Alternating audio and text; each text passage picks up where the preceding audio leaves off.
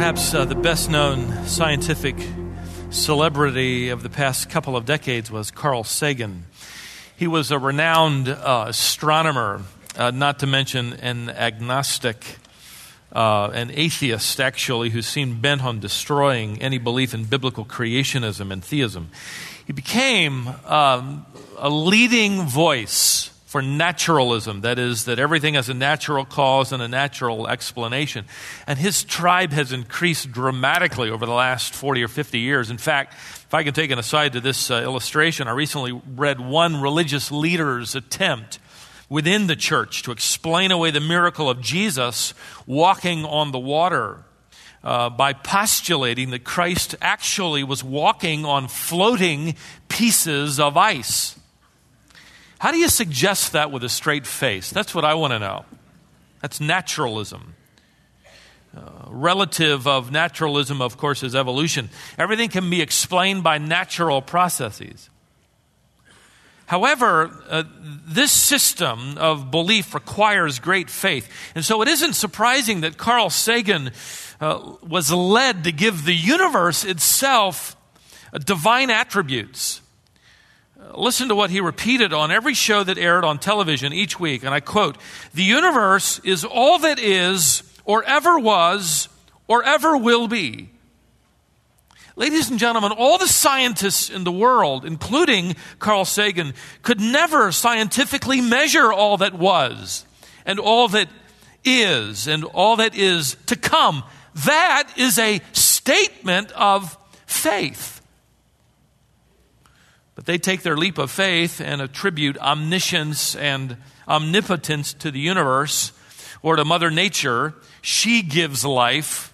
She created all there is. She orders all there is. This is nothing less than the religion of nature. This is the deification of the universe. But it really doesn't get rid of an omniscient eternal being. It just changes who that being is. So Sagan looked at the universe and came to the conclusion that nothing was greater than what he saw. You know, I thought about it as I was researching for today's message. If you fell asleep 75 years ago and you woke up today to learn that our politically correct views regarding origins and the evolution of man and the deification of nature and all of that, you learned of that, you would be convinced that our intelligence is not developing forward, but going backward. It's true. Paul said that it would be a sign of an intellectual digression in any culture to cast off the Creator and deify creation. He said in Romans chapter 1, verse 22, "They profess to be wise, but they become fools as they set aside the Creator for the creation." And so today, for people in our world to consider a tree or the sun to be self-conscious relatives of humanity, the human race, is simply one more step downward, one more step backward toward foolishness. Let me give you some fresh examples. Two recent transcripts that came across National Public Radio were related to a journalistic contest that invited articles on personal values and beliefs. One elderly woman who grew up just like you did, and I did, in fact, from a mainline Protestant church, which she now abandoned, she was writing this, and I'm quoting her, "I am sitting on our small deck, knitting and resting old legs, entertained by my spiritual sister, an equally old pine tree. She is at least as old as I am. She leans a bit, so do I. We both soak in the sun and the air and try our best to live lightly in our worlds. One day in the not too distant future, she will fall and fertilize the earth, and so will I. It's a consoling thought." What about that exactly is consoling? She writes, "I have lost my traditional heaven and hell beliefs. There are those who want to give my life more importance than the tree. I don't believe them." Never mind the fact that she's sitting on a wooden deck as she writes this. "They think there is a special place for me somewhere in eternity, but I don't believe them. I believe my tree and all other living things believe and feel in their particular living way. 75 years ago, you'd have said, no way. Today we say, ho-hum. Another author, this one a published poet and a professor at the University of New Mexico, writes in her article dated July 8, 2007, I believe in the sun, S-U-N. In the tangle of human failures of fear, greed, and forgetfulness, the sun gives me clarity. The sun is our relative and illuminates our path on this earth. Humans are vulnerable and rely on the kindnesses of the earth and sun. Do you hear in that how creation or how the attributes of the Creator are given over to the sun? She writes, humans rely on the kindnesses of the earth and the sun. One day recently, I walked out of a hotel room just off Times Square at dawn to find the sun. It was the fourth morning since the birth of my fourth granddaughter. I had bundled up the baby and carried her outside, and I held her up and presented her to the sun so she would be recognized as a relative, so that she wouldn't forget this connection, this promise, so that we would all remember the sacredness of life, end quote. How tragic to not understand that to give the Son the attributes of God is to void the sacredness of life. Mankind is nothing more than an animal with no more dignity or personal worth than an old pine tree. Paul wrote of this in Romans 1, the unbeliever becomes futile in their speculations and their foolish heart is darkened. They suppress the truth of a creator and elevate creation. In 1996, Carl Sagan died. Less than 3 weeks before he died, he was interviewed by Ted Koppel on Nightline. Sagan knew he was dying, and Koppel asked him, Dr. Sagan, do you have any pearls of wisdom to leave the human race? To which Sagan responded rather bleakly, and I quote him, we live, this is his immediate response, we live on a hunk of rock and metal, circling a humdrum star that is one of 400 billion other stars in the Milky Way. This is well worth pondering, end quote. That's it. It is it. Because the religion of naturalism and the faith of evolution and even the mystical reaches of pantheism lead ultimately to the utter insignificance of humanity, which then naturally leads to despair. All you and I are going to do, like the trees, is fall over one day and ultimately fertilize some plot of ground. Listen to the despair and utter sense of insignificance and a little bit of panic from a book published by Sagan near the end of his life in which he wrote, and by the way, this never gets any press, so you're probably hearing it for the first time. And I quote, our planet is a speck in the great enveloping cosmic dark. In our obscurity, in all this vastness, there is no hint that help will come to save us from ourselves, end quote. If only he had read and believed the record of Job. There is help. There is hope. Because there is a creator who is our redeemer. Amen?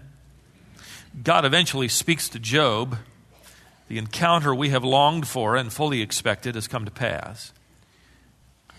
The amazing thing is that as God begins to speak comfort, God begins by giving Job a lesson on creationism, not suffering.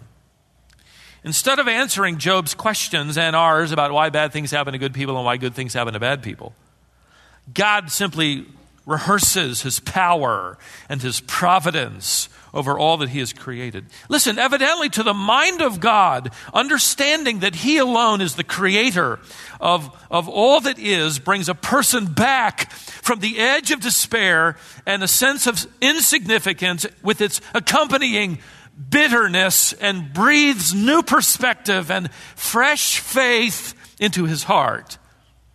So before we dive back in, let me just remind you, ladies and gentlemen, that these chapters are for believers. They won't breathe faith into the unredeemed, only more skepticism. The unbeliever will look at these chapters and say, "You believe that? You have faith in him?" But for those of us who believe, this tour around God's creation will bolster our faith and give us fresh new joy in the greatness and glory of God, which has a way of settling our fears and quieting our hearts.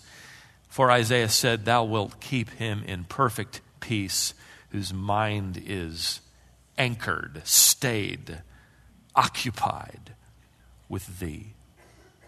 God speaks to Job out of the whirlwind and says in verse 4, let's pick it up where we left off last time. "Where were you when I laid the foundation of the earth? Tell me if you have understanding." Now, would you notice that God doesn't begin 4 chapters of a response by proving to Job that he was the one who created the earth? He just begins with the reminder that Job wasn't there when he did it. Just as in Genesis 1, we don't begin with a proof of God, we simply are introduced to him. "Were you there when I set the measurements or stretched the line on it?"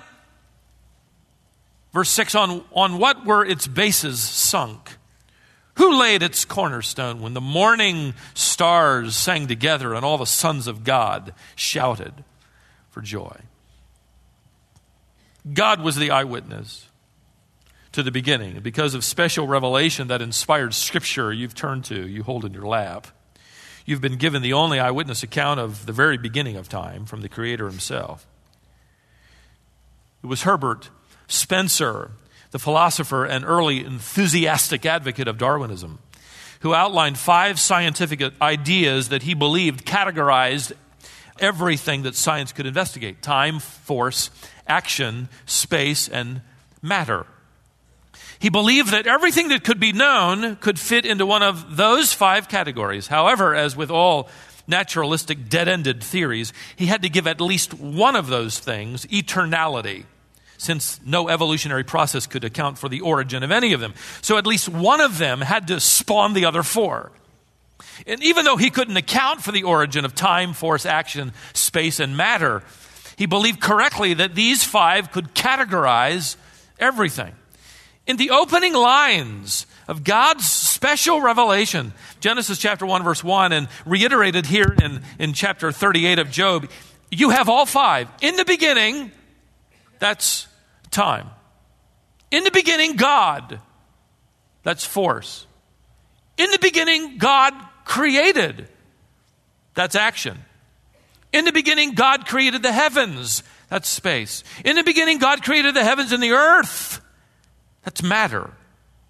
In those few opening lines, God reveals the origin of everything. And Nehemiah, centuries later, will pray in chapter 9, "You alone are Yahweh. You made the heavens, even the highest heavens, and all their starry host, the earth and all that is on it, the seas and all that is in them. You give life to everything." Now, in these first 15 verses or so of Job 38, God will quiz Job on the origins and the workings of earth, sea, and sky. God asks, "Where were you when I laid the foundations of the earth?" Verse 4. "Set its measurements, stretched the line on it." Verse 5. "Sunk its bases," or literally dug the foundations and laid its cornerstone. Verse 6. God is speaking here in the language of an architect and builder.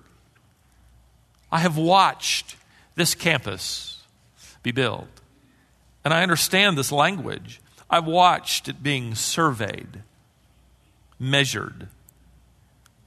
I have watched as God speaks to Job of the earth. The measurements, exact measurements, are followed by the blueprints. As the foundations are dug and poured, and the block laid correctly, and the cornerstone squarely. In other words, God is saying, "Job, were you there to check my blueprints? Did I need you?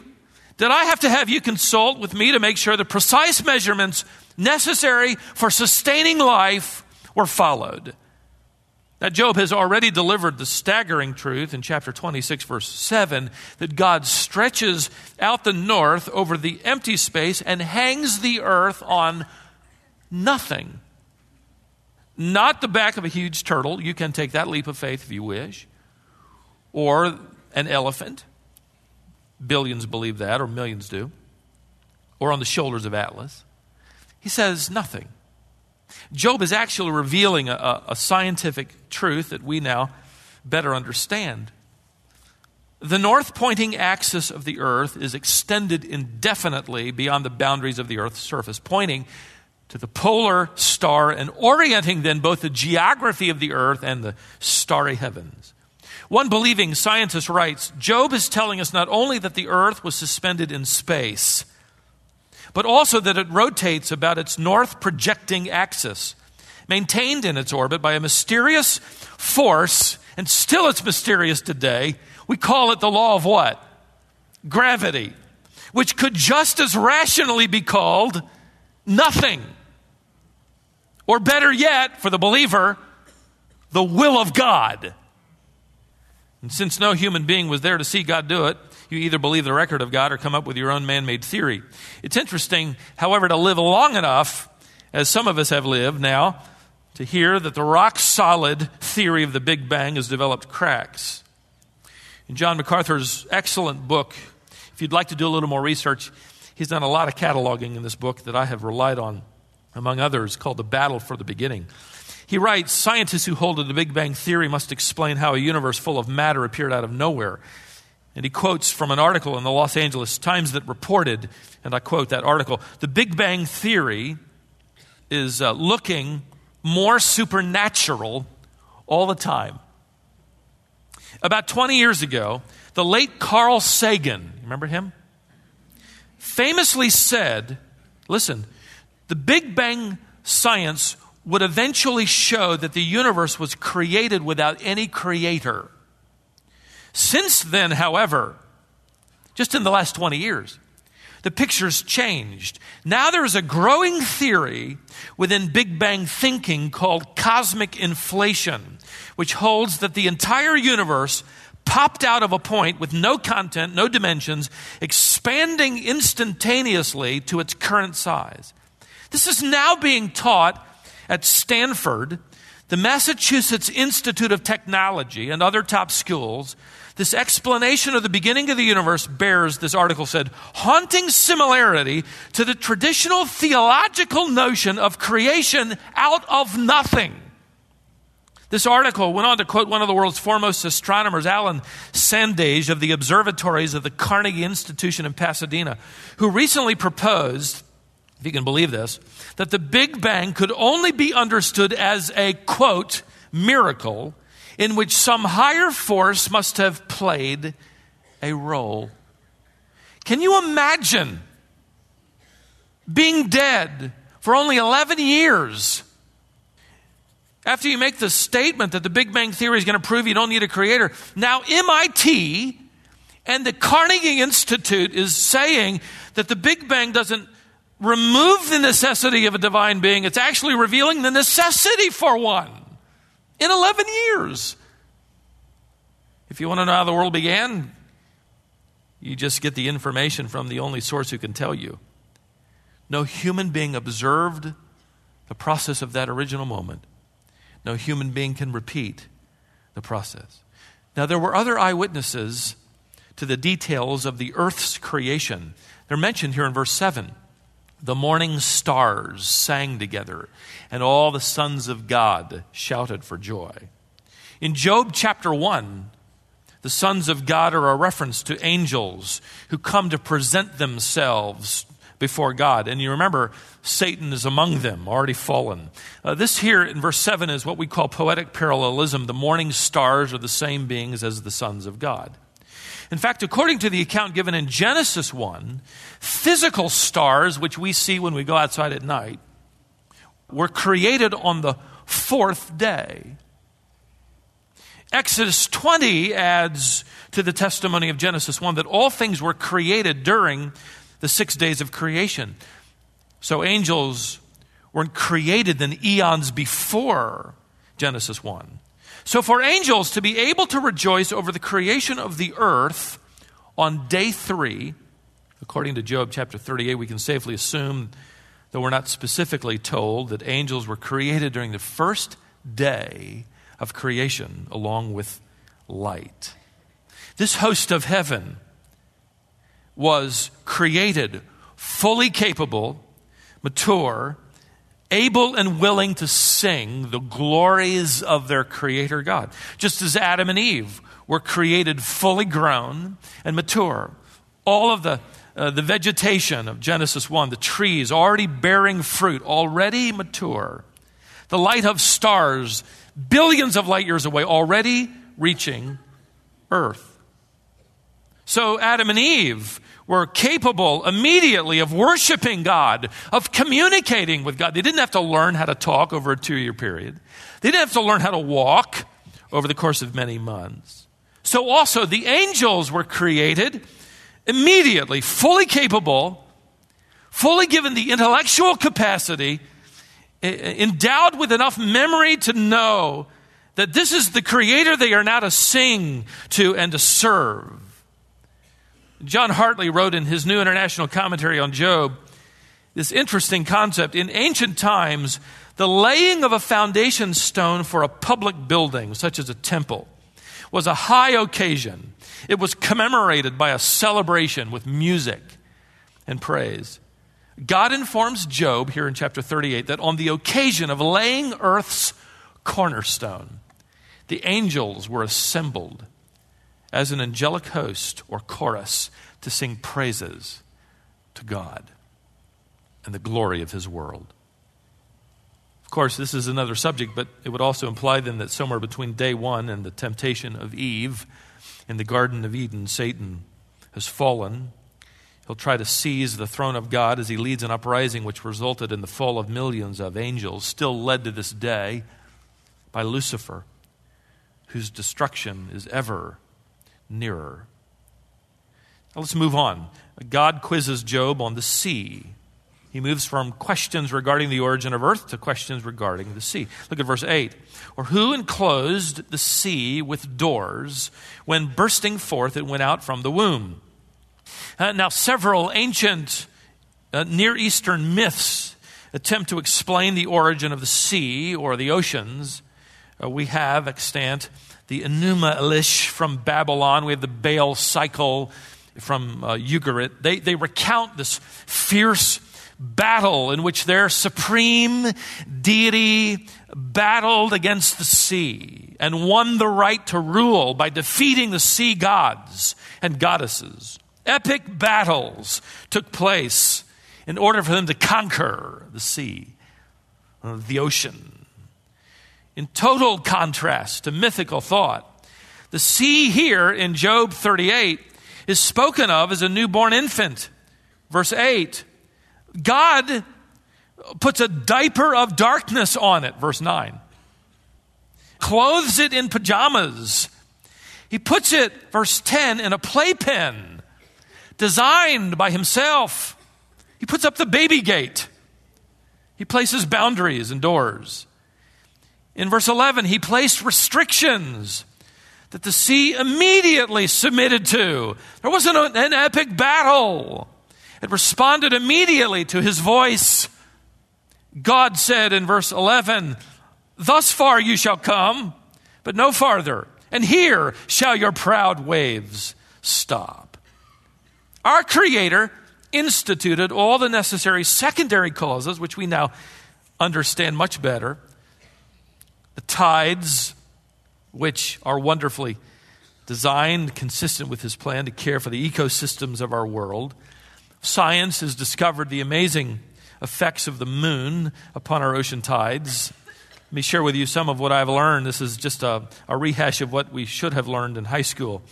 And I don't know why it seems I'm learning it for the first time. Ocean tides are caused by the moon's gravitational pull. The moon circles the earth and completes a full orbit every 27.3 days, traveling almost 1.5 million miles every month. It goes faster than any of you or me. As the moon orbits around the earth, it causes the earth to swell ever so slightly. The earth actually bulges toward the moon. And this is what affects the water level of the oceans. As the earth rotates on its axis, those bulges sort of ripple across the face of the earth, creating two high tides and two low tides every day. Just this one characteristic of planet Earth and its bodies of water is absolutely vital to sustaining life on planet Earth. Scientists have now spent nearly $20 billion trying to answer the question of how the moon evolved. The record of Scripture tells us it was accomplished by the creative power and the Word of God on the fourth day. Job is reminded by God here in verses 8 through 11 that the movement, that the boundaries of bodies of water is determined, it is directed through those secondary causes by his creative handiwork. Listen, I have it all under control. That's the early message of God to Job. Things Job really didn't fully understand, he records in this special revelation, and we're just beginning to learn more and more of what God meant. God now moves from questions about the earth and questions about the sea to questions about the sky, verses 12 to 15. Notice God's questions to Job in verse 12. Have you ever in your life commanded the morning and caused the dawn to know its place? Hey, Job, have you ever created a new day? It might be helpful to have your thoughts provoked as mine, as one author brought up the context of Job's ancient world. On the first day of creation, God commanded the light into existence. Each dawn thereafter was, in the ancients' mind, considered a reenactment of that first day. The ancients didn't view nature as a system of mechanical laws. They didn't consider the succession of days to be guaranteed. They believed that God created each new day. So God is virtually asking Job, can you create tomorrow? Can you reenact the miracle? Can you cause light to appear? Of course, the answer is what? Well, give me a chance. And a billion years or so, and I'll do it. Just watch. No. The answer is no. Well, today we understand that the heavenly bodies of light, primarily the sun, created by God in the heavens on the fourth day, accomplishes this. We also understand that the tilt of the earth's axis, the exact makeup of the sun, the exact distance between the sun and earth, creates wonderful new dawns and dark nights. Then again, God's perfect handiwork is an amazing thing to further discover. Today we know that the rotation of the earth on its axis is what determines a 24-hour day. The moon orbits around the earth, determining our months. The earth's revolutions around the sun determine our years. By the way, did you know there isn't anything that determines a week? Nothing other than Genesis 1 and the creation of the first week, which we now use and we scramble to keep up with. And we get behind every week, don't we? Even the precise tilt of the earth's axis is vital in maintaining earth's seasons. One author wrote, imagine how different life would be if the earth suddenly began rotating at 1/3 its current speed. Days would be 3 times longer. How many moms of 2-year-olds would like that? We would be forced to stagger our sleep so that sometimes we would sleep during sunlight hours and remain awake during long hours of darkness. The variation in daytime and nighttime temperatures would be dramatically altered. Every rhythm of our lives would be overthrown. But all of life on earth is perfectly suited to a 24-hour day.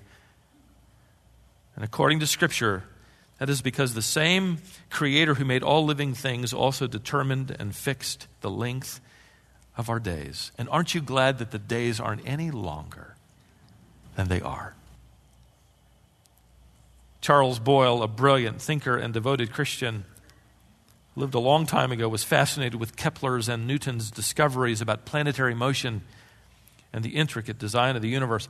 Boyle actually hired a watchmaker to design an actual working, a mechanical model of the solar system, which he set up in one of the rooms of his home, that demonstrated the motion of the planets that were all orbiting. Some planets going the opposite way of other planets that we have, that we know. Which doesn't make any sense, apart from a creator. It was an incredible display of skill and precision. On one occasion, Boyle was showing the model to an atheistic colleague, scientist, who was extremely impressed with the clockwork model. And the atheist asked, "This is an impressive model. Who made it for you?" And Boyle responded with a grin, "No one. It just happened."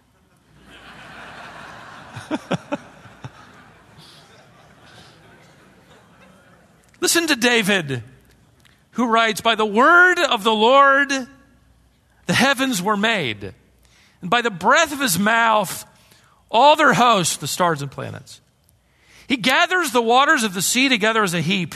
He lays up the deep in storehouses. Let all the earth fear the Lord." Isn't that the rub, by the way? Let all the earth respect and reverence and worship the Lord. Let all the inhabitants of the world stand in awe of him. For he spoke, and it was done. He commanded, and it stood fast. The counsel of the Lord stands forever, the plans of his heart from generation to generation. Earth, water, and sky, created by the word of the Lord, by the breath of his mouth. And we find our hope, along with Job, in him. We find our peace and joy in him. We find the answer to our questions, which is ultimately him. We find our future securely bound up in him.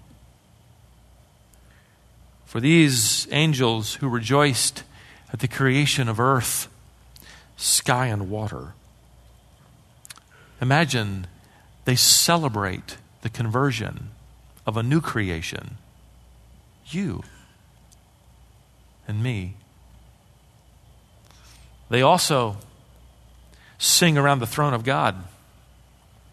And one day with all the redeemed, we will together praise the Creator God who has set us free forever.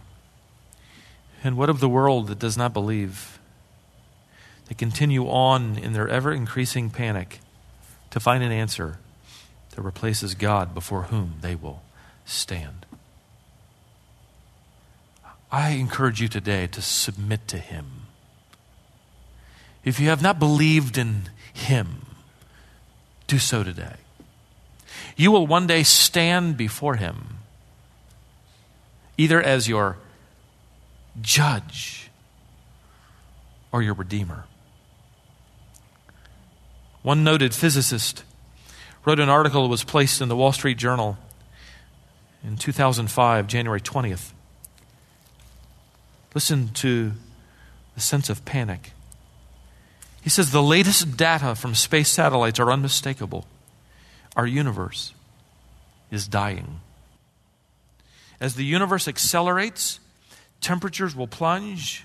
Billions of years from now, the stars will have exhausted their nuclear fuel, the oceans will freeze, the sky will become totally dark, and the universe will consist of dead neutron stars, black holes, and nuclear debris.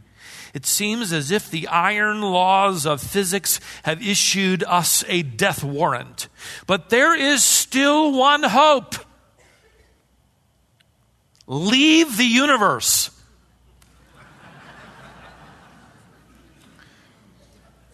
Do the laws of physics allow for the creation of wormholes connecting our universe to a younger, more hospitable universe? In 2021, a new space probe will be launched which may be able to prove or disprove these conjectures. There is no choice. Can a gateway be built to connect our universe with another? Either we leave for another universe or we die in this one. Ladies and gentlemen, he has the right idea. Leave this universe for another one. He just doesn't know how. He's right in a way. Planet Earth and the universe as we see it will not last forever. How do we know? The revelation of God, which informs us about the origins of this world, informs us about the end of this present world. Peter writes these rather astonishing words that not only agree with the record of Genesis and Job, but give further revelation about the future.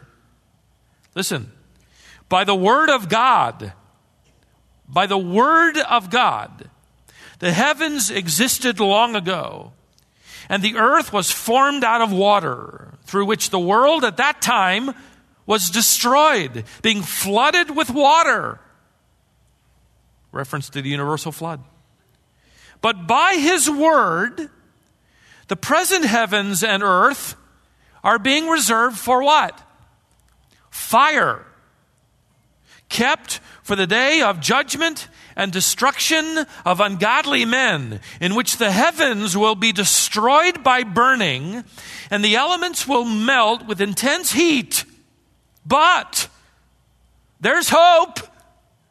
According to his promise, we are looking for a new heaven and a new earth in which righteousness dwells.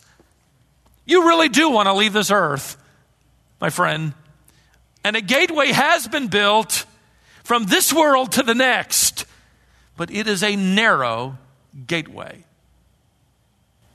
And few are willing to stoop and enter therein. Perhaps you have. Perhaps you will today by God's redeeming grace.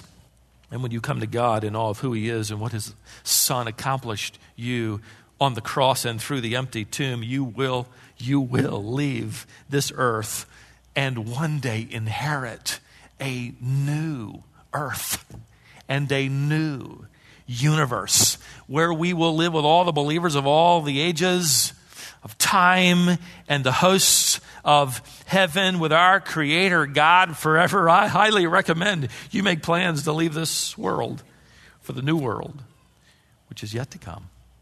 Father, thank you for the record of Scripture, special revelation that has told us of things past when there was no one to see but you. And then on that day when the hosts of heaven were created, they sang the glory of you, our Creator God, in establishing the earth, the sky, and the sea. And you kept your promise. Your promise was that a Redeemer would come, and your judgment was seen on this earth in that great flood. And just as you kept your word with that, you will keep your word that this present earth and universe is reserved for fire, and also the further promise that you will create a new heaven and a new earth. And we will be eyewitnesses to that creation. Thank you.